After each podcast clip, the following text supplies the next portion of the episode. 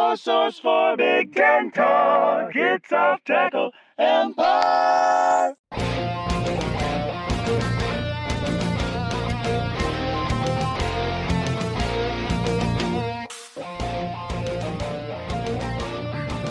Welcome back to the Blocking Charge Cast. We've had a little bit of time to digest the first half or so of the Big Ten basketball schedule. This, of course, being your semi regular, uh, somewhat irregular uh, Big Ten basketball podcast. Uh, and I'm going to crack a. Uh, we don't have a basketball name for our beer of the week. But this is going to be Grand Armory Brewing's Fluffer Nutter Peanut Butter Marshmallow Stout because, oh boy, the plot thickens, does it not? Yeah, I'll have to. Man, we should. I bet we could come up with something good, but we'll. You know what? We'll think about that. We don't want to do something off here. And look, as far as the sporadicism of the podcast is concerned, you know, in terms of contributors, we're basically working with four scholarship players here, which puts us on equal footing with Boston College's men's team, who are apparently going to go forward in their game against number 20 Florida State. Yeah, them with the fistful of blue chippers. And you know what would be what would be a reasonable betting line for that game? I haven't even looked. There's no way the books are gonna list it. I wouldn't think. But is is 25 points is sufficient? I don't think it is. That's crazy. I mean, Florida State's a much better team, even if Boston College is at full strength. And the Boston College coach, whose name escapes me for the moment, came out and he basically he basically said like Uh, Jeff Christian, is that the guy? yes, uh, something Christian's last name is Christian. I think you're right about that. But he's but he said. Hey, administration tells me I have to play. well, I mean, I mean, he he's got to point the blame somewhere because obviously he wouldn't choose to play, and No, he doesn't want anybody not. to think that he would. that he's the one. Yeah, you can't have look. You can't have guys thinking that he's the one dragging his players out there. Yeah, so totally fair for him to throw whoever put him up to this under the bus. I mean, this, this Yeah. it's got to seem like a prank to him at this point. You know, it's honestly, if there's going to be a season where MSU has to just be as bad as they could plausibly be, it might as well be this one because I, I cannot get interested, even in the high profile games. Like going all the way back to the Big Ten ACC Challenge, I'm, I'm just sitting there watching. I'm like, God, what does any of this even mean? Because the one thing I wasn't able to find, although I've been looking as I was doing our prep tonight, was I've been trying to find sort of a running counter of how many games have been canceled. Because as of I think as of a couple weeks ago, the number was over a thousand, and that's at I think that's including Division two and possibly Division three as well. But that I mean, and there's sure there's a lot more teams that play basketball, more games that are played in general, but still, like Well, we're just a couple a, a week or two removed from from being pretty sure the whole Big Ten was going to shut down. Yeah, and I like from a fairness perspective, what sense does it make for Michigan State to be off for 20 days, get two practices in, and then go back in there against an opponent that hasn't missed a game? Like that, you know, it's it's completely unfair. And Well, um, not to mention, you're, you're going to have a situation. I have no idea when Michigan's going to play again because they've locked down Yeah. the whole campus because Right. that that strain of COVID of coronavirus from uh, the UK has been isolated to cases linked to U of M in Washtenaw County, and they're not taking any chances. They're locking everything down. So, like, w- w- you know. If you're a Michigan Hoops fan, you're thinking like, ah, come on, what's the worst it could be? It's only like how much more deadly is this thing really i mean you, you know how can you even feel about that like you got to trust that your that your highly respected academic institution can be trusted to when when they say this is a big deal yeah, and, it, and looking at it from the sports side, like that's the number four team in the country now.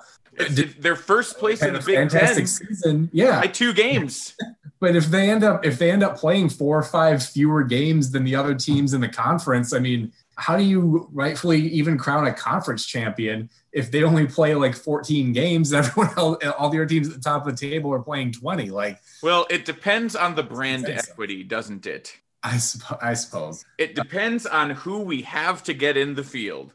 Is there any team whose entire existence in the postseason is the whole reason we're playing basketball in the first place? No, are they safely in the field? No, because it, keep this in mind. If things continue to play out as they are and the season comes to a you know an, an end that looks something like what we've seen so far and the field is the same number of teams, you're going to have an NCAA tournament without Michigan State, without Duke, and without Kentucky. Think about that. Uh, Wow. yeah. Okay. I mean, not to I mean, Maryland's also definitely gone. Well, yeah, but I mean, It's I, not quite as weird, but that's pretty weird. I guess. I mean, It- it- you know what? It's weird, but it's not unexpected, I guess. Right. I mean, in terms of recent success, I don't know if I would quite put them in the same sentence as those other three teams at the risk of some immodesty there. But anyway, we do have some actual basketball to discuss. And as much as I've, you know, kind of made the ennui pitch here, I have to admit that the Iowa Illinois game did breathe a little bit of life into my interest for the sport. Hence, here we are recording, and that's going to be our main discussion point in terms of breaking down recent games. I, I've been looking for ways since we started doing this to adequately cover everything that actually happens without it being like a three and a half hour episode and without recording twice a week. And it's just not possible. So, unless and until I find contributors to do this more regularly, it's just going to be like we pick a game or two that's interesting to us and talk about that and talk about a couple other big picture things. That's going to be it. So, But objectively speaking, this was the thing that happened in Big Ten basketball last week. yes, if you only have to know one thing, it's this one. Right. For a couple reasons. First, being that the conference, in their immense wisdom, have made this a single play, you know, a, a season after we had two games that were fantastic in the regular season. Weren't they bracketed up to play each other in the Big Ten tournament as well? Well, basically, I think they both had to win their first round games, which was at this point, at that point, a certainty. They were going to play. It, they were they were the five and the four seeds. Yeah. And in the early rounds of the conference tournament, occasionally you get somebody crashing the second or third. It wasn't going to be Iowa or Illinois that lost, though. Yeah, it's mostly chalk at that point. So we would have seen that. And of course, you had sauciness in those matchups last year, um, some beef between players still on both of those teams. And so, yeah, let's only let them play once and let's do it on a Friday night. Um, am I right? Wait, am I even right about that? Or was this game on Saturday?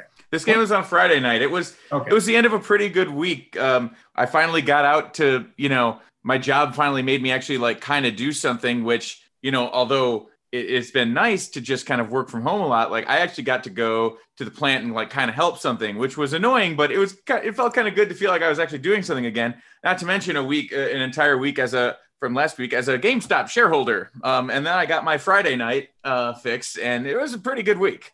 I honestly think the Big Ten makes a mistake by not scheduling more of its big games for Friday nights because look, it the season is January and February. Like nobody is really doing anything on Friday, even in normal conditions. And even if they wanted to, like, even if we wanted to, I thought, I think it didn't it snow a bunch on Friday night. Um, we got some snow over the weekend. I don't know if it necessarily would have kept people at home, but yeah.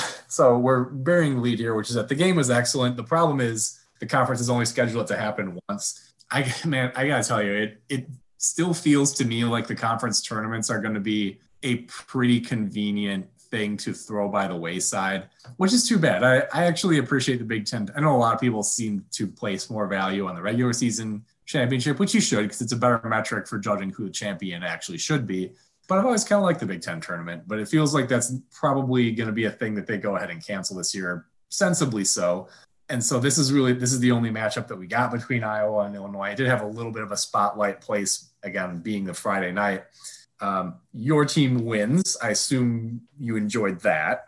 Yeah, that was pretty fun. I mean, I think probably the best thing that that's said about Illinois is that like Illinois didn't play anywhere near a perfect game. I'm not saying that they sucked, but it's not like you know. There's there's times when your team wins a game against a highly ranked opponent when they shot their best shot.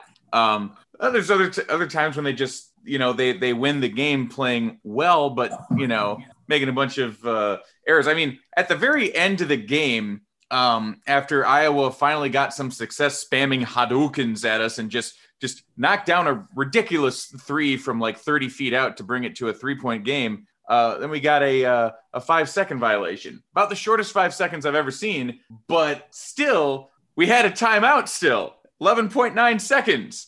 And, yeah, and that was uh, that was almost a boo booey against Pitt moment from earlier this season, which somehow, in spite in spite of everything going on with my own team, like maybe because of everything going on with my own team, that's still the lasting image of me so far for this year for whatever reason is that you know a, a random terrible game between Northwestern and Pitt at the beginning of the season, and Northwestern had it like should never have lost, but they made so many mistakes. That it, that that just sticks out in my head for some reason. It's like a cowlick on the quaff of this year. But yeah, so that was Andre Curbelo getting whistled for a very quick five second, which is a call you really don't see happen very much. I guess because really, if you drive into the paint and come to a stop like that, you're never able to hold on to the ball for five full seconds. But you know, he did in that case, I guess.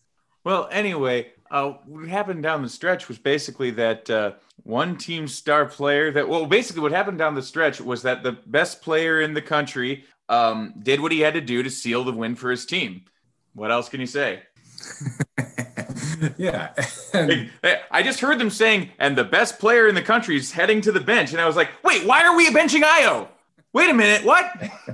Uh, Luka yeah, Garza so, got in foul trouble uh, in a couple of spots, one in the first half. Uh, but the funny thing is, in the second half, he got his third foul very early. And in both of those stretches, it didn't really seem to hurt Iowa that much. Um, we had a lead when he went out, I think, in the second half, and it evaporated and started to turn into an Iowa lead um, with Garza out the whole time.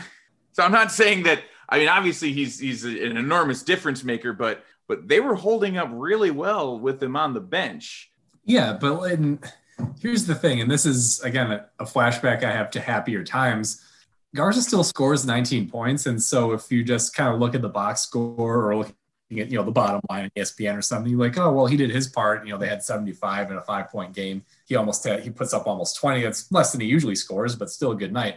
You have to look a little bit deeper though to, to get the impression of whether the opponent held down a superstar or not. And although Garza got to 19 points, he needed 18 shots to do it. And like you said, because he's in foul trouble himself, he had more limited minutes, but because he's on the bench so much, he's not out there racking up fouls against Illinois' front court. He only attempted one free throw in the whole game. Um, very different from his norm, obviously. So there's different ways to corral a player like that. Um, keeping him off the floor is one, but even when he's out there, just making him be inefficient. Like you, it's one thing to let him score 19 points, but there's a difference between scoring 19 on like six for 10 shooting versus nine for 18, which is what he ended up. He's going to be such an interesting player to watch in the NBA because he's a very athletic big man that can shoot threes. I mean, they're, I don't know if I would call him very athletic. I mean, he well, he, not very athletic for the NBA, but for this level, no, he moved. He moves well, but if you want to call him very athletic, you have to think about yeah, there's going to be a yeah. Think about what that means to the NBA. Yeah, that's, that's fair. Yeah, every team has two or three, you know, six foot ten, seven foot guys that are a hell of a lot faster than him. Um, his game in the NBA is going to be, you know, does his skill translate? And it, look, the more I watch him, the more I do think that NBA teams would be foolish to pass on him. Um, you think about some of the guys in the NBA, like would you describe, for example, Luka Doncic or Nikola Jokic as an incredible athlete? No, no. But skill does still matter, and in fact, it almost kind of feels like when you have these hyper skilled guys that because there's a little bit of a different style they play than your hyper athletic guys, you know, who get drafted in the lottery for no reason other than they are big and springy and have long arms. Um, Meyers Leonard right. It feels like there's kind of a, a different dynamic that guys like that bring, and they can still have success even if they're not quite as fast or jumpy. What you're saying is that Luka Garza's got him some mean ass dad game.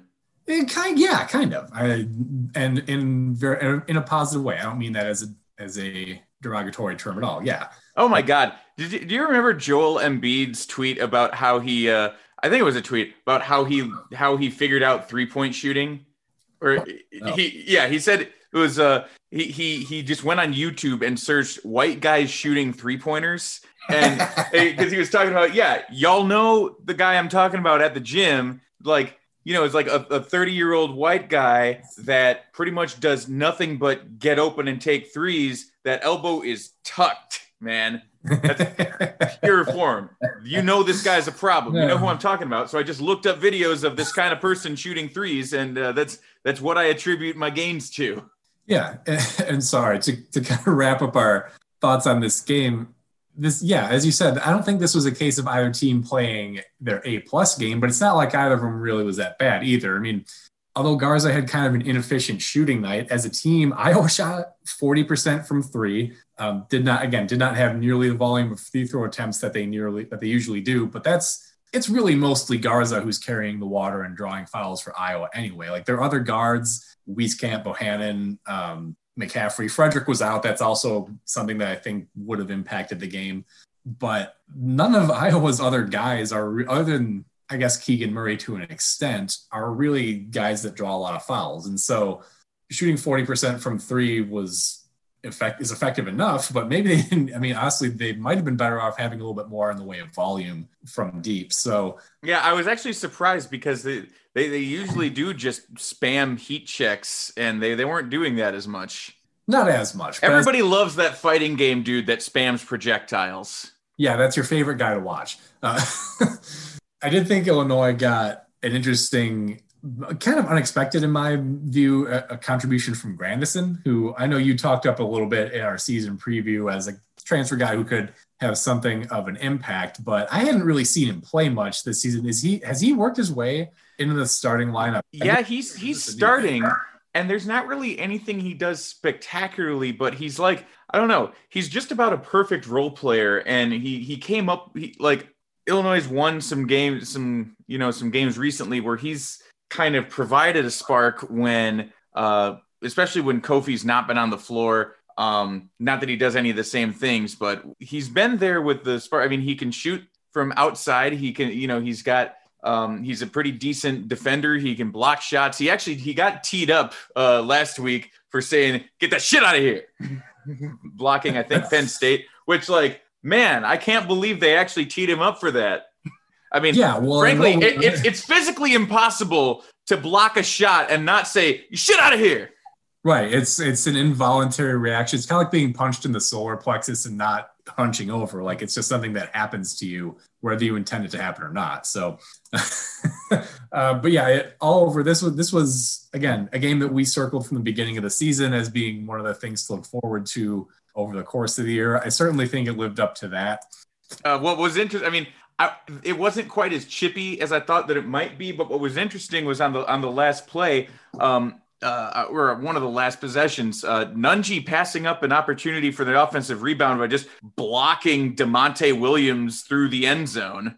I think it was yeah. Da'Monte Williams. Well, and so you you mentioned that. My recollection of last year's beef on the court was that Fredrick and Da'Monte Williams were the first were the primary two guys involved, right? Yeah well, Fredrick didn't play, and Williams, if I remember the box score, was in there for like 12 or 14 minutes or something. So there you have it. Primary antagonists are not factors. And I also kind of wonder if there's just a different perspective on the season for the players. I think there has to be. Well, yeah. I mean, let's consider that it was a sold out State Farm Center. It was deafening. And now what you have is a situation where apparently, according to reports, Penn State has the loudest home atmosphere in the Big Ten because they pump their crowd noise in the loudest. Yeah, you, you can tell things are fucked up when the mausoleum is the loudest place to play. Boy. Um, all right. And so speaking of fucked up, let's let's go ahead and discuss my team for a while. Uh, because I again at the risk of some immodesty, I think there's an open debate depending on where you stand on whether the bigger story is how good Michigan is or how bad Michigan State is. I think it's fair to say Michigan has overperformed what even their fans probably thought their ceiling was, but I don't think anybody imagined MSU being this bad. Uh, we covered, we, we mentioned COVID earlier that they just got off this past week of, of basically a three week layoff between games. And it's not like the games are canceled so they're you know running practice two days. No they got two practices in before they had to go. And then of course they lose to Rutgers by 30 i would expect them to be rusty. But the, the thing is you can't really put all of it on that because they had problems before that that they just didn't find answers for I, at the risk of oversimplifying things because there's definitely more to it than this well, i guess the last thing i should say about covid something that i learned during the broadcast yesterday was that 13 of MSU's 15 players have tested positive. I'd never heard that before. They confirmed a handful of guys, like Gabe Brown was still unavailable because he's still in the recovery period from it. And they had mentioned Josh Langford had it and Steven Izzo and Mady Sissoko. And then we knew Izzo had had it in the offseason, but they hadn't confirmed anybody else. And then they just kind of dropped that casual line during the broadcast. Oh, yeah, basically the whole team's had it. So you know, there's no telling who among them, I guess, is still suffering from symptoms. We know it, it different people react to it differently. I guess there's no telling, but it's there. There were still problems here that cannot be blamed on COVID that I think are basically threefold. First is that they don't know who their point guard is still in February. Uh, they earlier, I mean, probably about a week or two before the layoffs started, they had moved to AJ Hoggard. And although he certainly had his moments, it looked like he was going to be a struggle for him. But again, a freshman point guard, Izzo runs lots of sets in a pretty complicated offensive system. That was to be expected. But then apparently he's now back in the freshman dungeon because he played five minutes uh, yesterday. they go back to Rocket Watts. They're now playing again Division two level athlete Foster Loyer for 20 plus minutes a game with the results you would expect. Second big thing, their interior play has been absolutely awful on both ends. Um, which is probably the biggest departure from the norm. I mean, they've had they've had rough offensive see like games stretches seasons before, but even if even if they're shooting badly, even if they turn it over a lot, they've always had something to fall back on in that they've been consistent on the boards and they play interior defense as well as anyone in the country. This year they're kind of average on the boards, which is an advantage they've counted on and they're terrible inside, both offensively and defensively. They do not have a post threat on offense, at least in terms of making their own bucket. They have some guys who can finish, and then defensively, they can't stop anybody. Um, so many opposing big men have gone out there looking like Patrick Ewing or Shaq in his prime. You know, name your dominant post player against this front court. If you know, in the offseason, it was pretty well commented on that yeah, they're going to miss Cassius Winston and also Xavier Tillman. They'll miss him too dude, they miss Tillman way more than they miss Cassius Winston, which I never would have thought would be the case.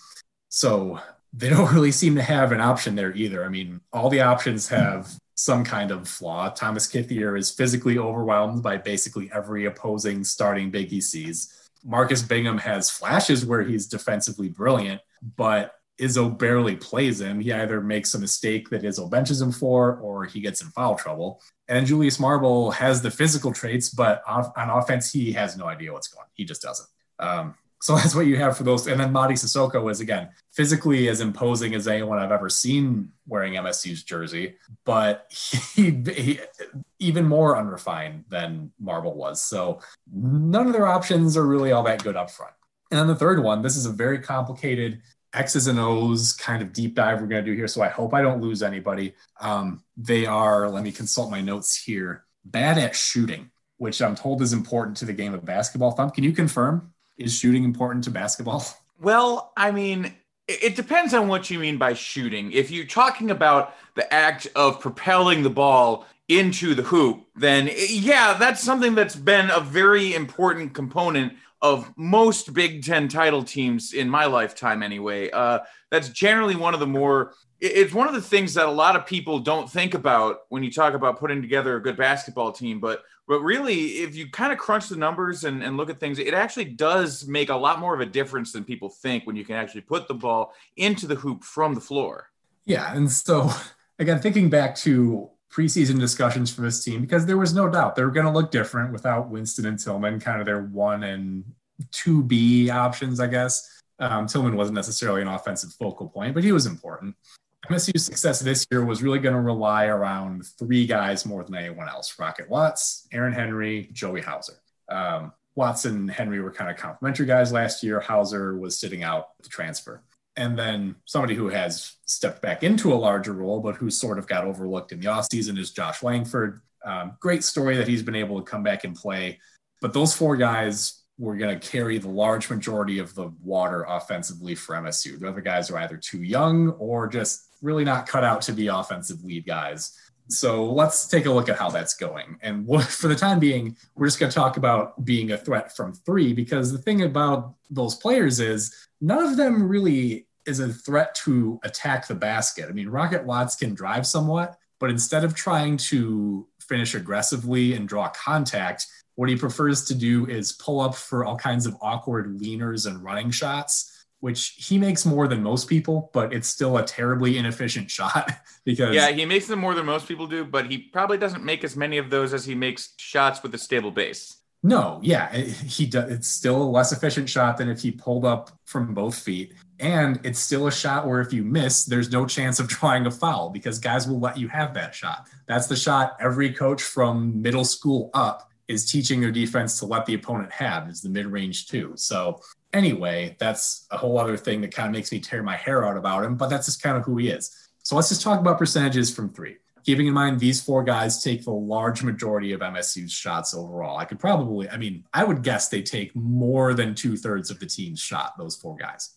Joey Hauser is shooting 33.9% from three, Josh Langford, 33.3, Rocket Watts, 28.3, and Aaron Henry is shooting 20.9%, barely more than one in five of his three point attempts go in. And again, those guys take huge majority of MSU's shots and none of them draw very many fouls. So they're shooting terribly. It's not like, and it's again, I would bet that their percentages from two are not much higher. For Henry, maybe because he does have a variety of creative little mid range moves he uses to get himself looks kind of close in. I would bet his two point percentage is considerably higher, but the rest of them probably not. So none of these guys shoot well from deep.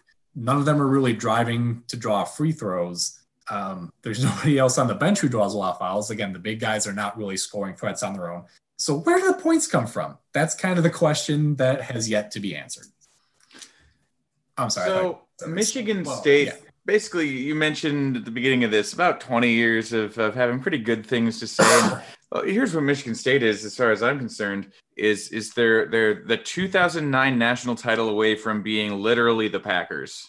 They had they had the one in the late 90s and the one about 2010 or so. And then like it, it, has been, you'd you'd think it's been frustrating because they always lose late in the playoffs, but it's also like, yeah, but they're also so much. Yeah. How yeah, dare you complain? Yeah. and they're also like, you know, reliably crushing the hopes and dreams of their regional rivals. Yeah, there's that too. And but in in the whole course of that though, when it happens where suddenly you're terrible, well, the Packers did this a uh, couple years ago when they had Rodgers for a full season and went like six and ten, and like, oh, they're suddenly terrible, and it's funny to everybody, and it's also funny to me too. Like, I, what else could I do but laugh? Like, why is it like this? Yeah, again, I think so. First of all, there was a Izzo made a gamble that just didn't pay off. He thought that he could make Rocket Watts a full time point guard, and that just didn't work he doesn't really have a better option now. So it looks like they're going to go back to that and see if it improves somewhat. But that was a gamble he made that absolutely didn't work. I wonder, and I'll never know, but I wonder if he might have thought that Xavier Tillman was going to come back. Because if Tillman was on this team, they would be vastly better. There's no question about that.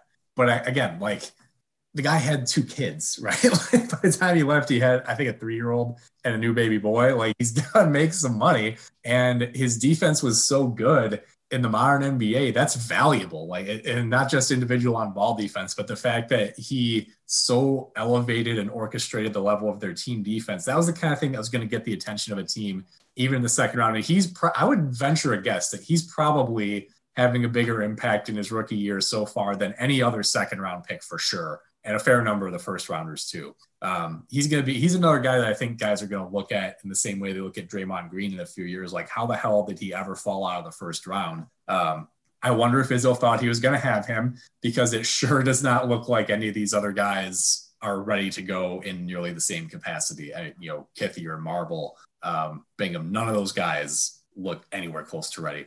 So I think there may be a couple of miscalculations Izzo made, and that's how we got here. But it really is just coming down to the fact that these guys that they're counting on offensively are not putting the ball in the bucket. It's as easy as that. Um, so let's let's just look at a case study here. Maybe because when I was putting all this together, I was like, "This is easy for, me, easy for me to say, but what does this actually look like in practice?" So we're here on Monday night. We'll talk about now yesterday's game, a gentleman's blowout at the hands of Ohio State. First point that I thought was a weakness: point guard play. How did that turn out? Well, MSU's point guards managed a total of three assists between Watts, Loyer, and Hoggard, and they committed three turnovers. So that's kind of not the assists to turnover ratio that you want to see. And they scored nine points between the three of them. Suboptimal. Let's talk about interior defense. Um, Ohio State's primary two forward scoring options EJ Liddell, the postman, and Justice Sueing, who's more of a wing slasher type. They combined for 37 points, 15 rebounds, and 19 free throw attempts. A big reason why MSU's interior defense is so bad. None of their guys can stay out there long enough to get in a rhythm because they all, most of them commit fouls at an astronomical rate, Kithier especially. Um, so that doesn't help when you give your opponent 19 looks at the charity stripe. And then let's talk about deep shooting. Uh, they combined to go five for 24 from deep, which translates to 20.8%. The four guys I mentioned, Henry, Hauser, Watson, Langford, they combined to go four for 21 from deep. So that's about all there is to it. I mean, looking at OSU stats, they didn't do anything exceptionally well. They kind of played the way they usually do, which is they're just a very well rounded team. They have their score, excuse me, their scoring leaders, Liddell and Sueing and Duane Washington. But none of those guys absolutely lit it up. I mean, they got 20 from Liddell, I think 17 from Sueing, and like 18 or something from Washington. So those guys all showed up, and those are leading scorers. But it's not like them went off. It's not like they crushed MSU on the boards. They had a plus one advantage there. They didn't shoot the lights out from three. They, they just put the ball in the hoop. That's really all this game is when it comes down to it, putting the ball in the hoop. So even though it didn't feel like MSU was outclassed, because you look in, you know, therefore they force a couple turnovers too. They're not giving up just 10 nothing runs and stuff like that. But at the end of the game, they're down 17 points. It's like, yeah, that's about right. So thanks everyone for joining my TED Talk. 2020 couldn't help but take the one positive sports experience I have left in my life away from me. So that's just fantastic. But everyone out there will be happy to know I've already pivoted to the next big thing. We're on to garden planning now. It's February, which means probably only what three months until we can go outside again. So it's going to be a big spring. Wait, where are you going?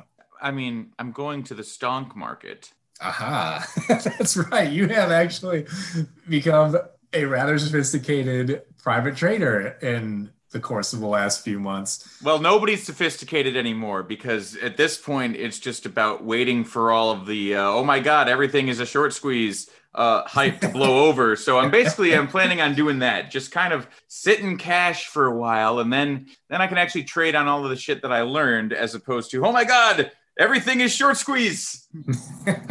and speaking of stocks up, we'll now give kind of our halfway assessment because we're right around halfway in the schedule here. We'll give our assessment of the All Big Ten teams and various other awards as we see them currently. Um, I think we can let's start with the two points that I think we're going to agree on, which is that Hunter Dickinson is going to be the runaway freshman of the year. Really, the only competition for him, I think, would be Keegan Murray from Iowa, and he's uh, like a, a, multi-year player, but Dick, it's Dickinson by a mile as far as well. Right. Here's here's what I want to talk about right now. The Wooden Award top 20 just came out. You don't know how many players from the Big Ten on this list of 20?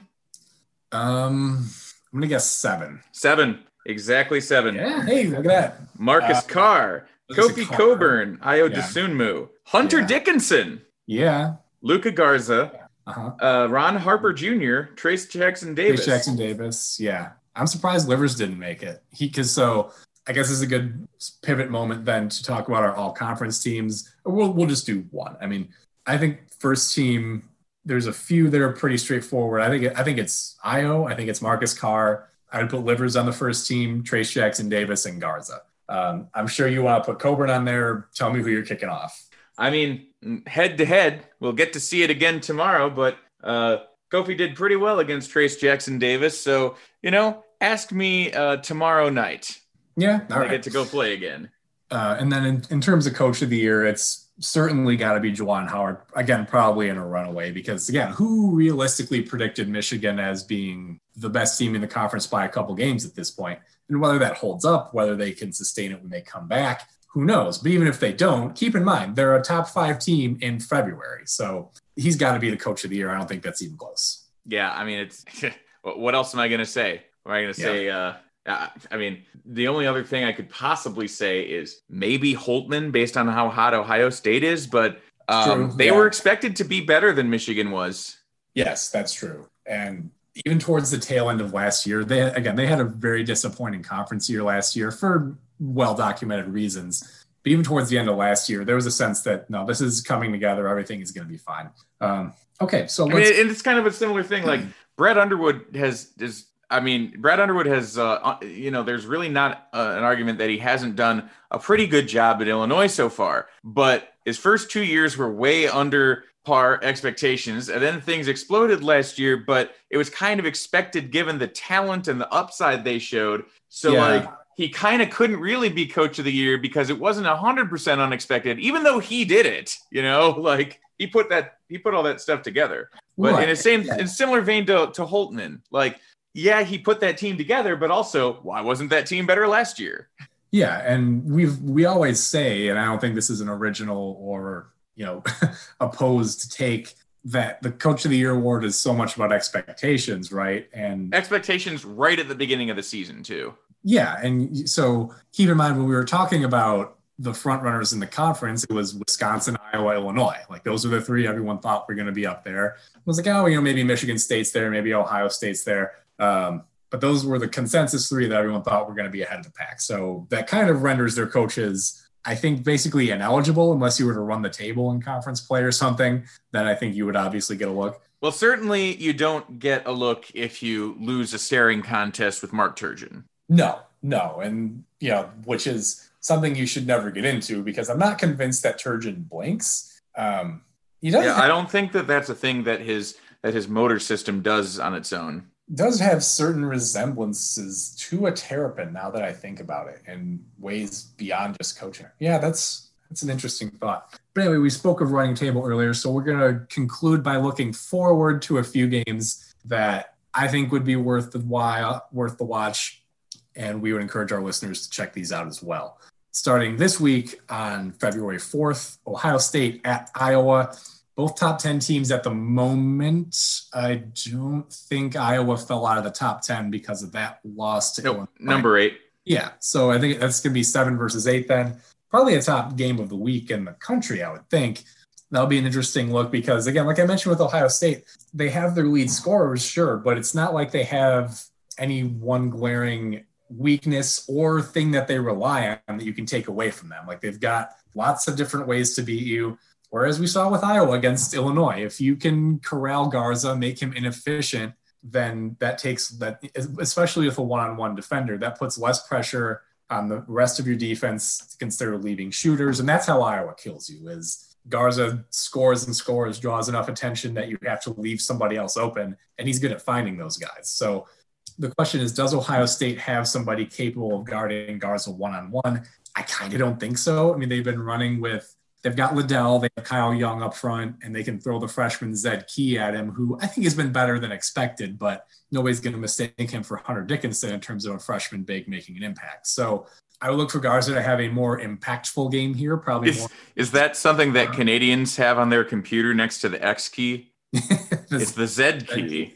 It man, their uh, their all name team has presence has really rebounded at Ohio State. They've got Zed Key, Meechie Johnson, um, I mean, Justice Sueing. Come on. Yeah, and Justice Sueing, right? The the All American in terms of that. So very strong effort by Holtmann there. Anyway, that's coming up this week. This weekend, Wisconsin at Illinois, um, and then hey, a little bit of an undercard, Nebraska at Michigan State. Maybe we can win a game because we're going to get murdered by Iowa tomorrow. Um, how, how are you looking forward to the matchup with Wisconsin? Oh yeah, we finally, finally proved that it was possible for Illinois to beat Wisconsin. Uh, I, I don't remember if it was last year or the year before that we broke that streak of not beating them since 2011 or 2010. Uh, it was about 16 games in a row. Uh, I, believe think that was yeah, I think that was just last year. Yeah. So uh, yeah, so that was that was. I mean, I guess there's one of my last ties to to my college days was that we still hadn't beaten Wisconsin since then. Um, so hey, man, 2019. Well, yeah, I actually remember. Um, I and I think that we beat them before I went to that uh, Packers game, the playoff game, because uh, my, my friend Derek who also went to Illinois, uh, was there with me, and we, we just, you know, we are t- hearing people in front of us talking about game, and then talking about, but how in the hell did Wisconsin lose to Illinois? and then said, wait a minute, they also lost to them in basketball. How in the hell? That was really fun. Anyway, um, I noticed Well, you have on here. An, Well, yeah. Before we get into that, though, Wisconsin's in the middle of kind of an interesting stretch in their schedule. Um, they're about again. Also tomorrow, they're going to play the second of back-to-back games against Penn State because of a scheduling quirk and moving some stuff around. yeah. Um, and that they lost to Penn State by 10 again in what's apparently the toughest place to play in this year um, at the Bryce Jordan Mausoleum. And they've had they've struggled a little bit recently. The last couple games before that against really against the better opponents, they got roughed up by Michigan. They lost to Ohio State. Um, they've hit a little bit of a skid here after you know opening the season in spite of a two point loss to Marquette. They ripped off a series of wins in which they looked I mean, that Louisville game is something I'm to wonder about for a long time. Like, how did they end up being that much better than a pretty good team? So they're in the middle of a very strange stretch in their schedule here. Um, and after the game at Illinois, they down the stretch, they still have two more games. They have both games with Iowa still. They still play Michigan. They still go to Purdue in, in addition to a rematch with Illinois. So their schedule down the stretch is going to get brutal. Well, here's another thing I think is interesting about some of the other games you have listed coming up here. Have you looked at the Big Ten standings like in the last few minutes? I'm looking at them right now. Oh, damn it. I was going to ask you about how there's five teams hovering within a half a game of each other for second place. Yeah. And how five of them are ones you would expect Illinois, Ohio State, Iowa, Wisconsin, and the other one's Purdue. Yeah, you you still don't think of Purdue as being in that echelon of the conference this year. But no, in spite of in spite of dropping a few games early, I mean, so their problem was in January, they dropped three out of four in a stretch. And this is where, so they had a stretch in their schedule where they had to go to Iowa, then they played Maryland at home, they won that. Then they go to Rutgers and go to Illinois. Like that's the kind of stretch that I felt like I talked about with every schedule we previewed in the offseason. It's just, just like, man, every team in the conference has a couple of weeks where you're just going to get hammered, uh, where the schedule is unbelievable. But and that's they, just life in the Big Ten.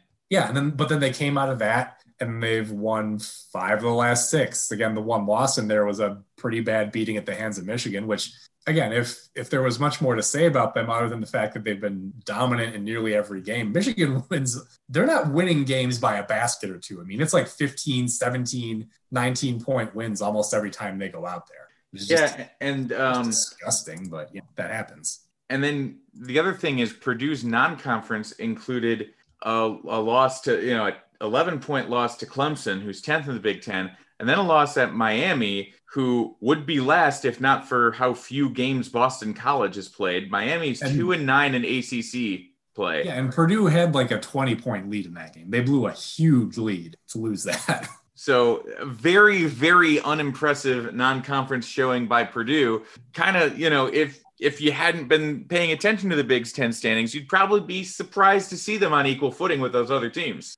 Yeah, you would because everyone. I mean, I think most people know about Trevion Williams and how good he is, but they've been without Sasha Stefanovic for I think two games. I don't. I don't know if he was able to play against Ohio State or not, but he didn't play against Michigan. Um, I think he was still out against Minnesota too. But Trevion Williams is shooting over fifty percent from the field.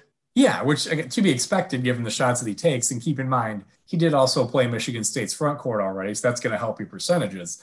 Uh, but they've been getting contributions. I mean, this game where they came back. So this game against Minnesota, they were down by 14 at one point, and they ended up winning by 19. so that's a little bit of a swing. Um, and it's just again like the Miami game in the other direction. Like they're capable of these big swings and these unbelievable hot streaks where they look unbeatable, and then there are other stretches where anybody can take them down. It's it's just a strange sort of feature of that program recently. Well, yeah, they're a, they're a year removed from getting held to like 37 by Illinois, and then like I think going to Michigan State and holding them to the 30s. No, that was at Mackey, the, the Michigan State game. You're oh, okay, okay, but but still, that was a very good Michigan yeah, State was, team. Yeah, it was like a 30 point blowout to this Purdue team that finished like 10th in the conference or something. I'm like, what the? I talked about it the rest of the year. I was like, I could not figure out what happened in that game. Still can't. Uh, yeah, so that's it's nothing new with this Purdue team as far as just you know very large chunks of results that um, you, you kind of have to evaluate them on the entire, just treat the entire year as a game. Yep. And that's game one of a triple header that, again, the conference in its vast wisdom has put on a Thursday night, that being the 11th. We've got Purdue, Minnesota, and then Wisconsin going to Nebraska, and then Illinois at Michigan, assuming that they're able to play at that time. I guess we'll see. That feels like a stretch.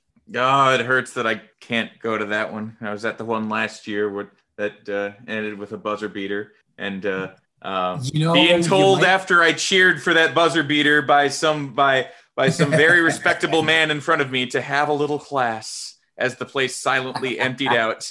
Oh, I remember when you told me that. I could because talk about on straight out of Central Casting, right? Like you could not write a more Michigan fan moment than that. Um, Well, to which I should have responded to him in kind with the with the Michigan cheer down in front. Um, and then after that, Valentine's Day, you've got the Michigan at Wisconsin rematch. Again, Wolverines roughed up the Badgers the first time they played. We'll see what they look like coming off a layoff if they're able to get back by then, because if not, they're missing a few of the tougher games in their schedule by being off. So, plenty of Big Ten basketball left here to go. Even though I find I'm, again, I, I acknowledge my own team's struggles have a lot to do with this, but even outside of that context, I'm having a really difficult time generating my usual level of interest. But we're coming down the stretch here. There is good basketball left to be played. We hope that you all will enjoy this episode and continue partaking in the sport so we can get some kind of reprieve from, you know, all of this as I gesture broadly. Yeah, because if Michigan can, you know, get their situation under control and uh, play and lose a couple of games, then we're going to have a six-way battle for the conference title. Yeah. So uh, I don't know. I mean, 2021 has been marked by some some some really preposterous things, both good and bad already. So I don't know. Let's just uh, let's just go to uh, let's just go to Wacky Town here.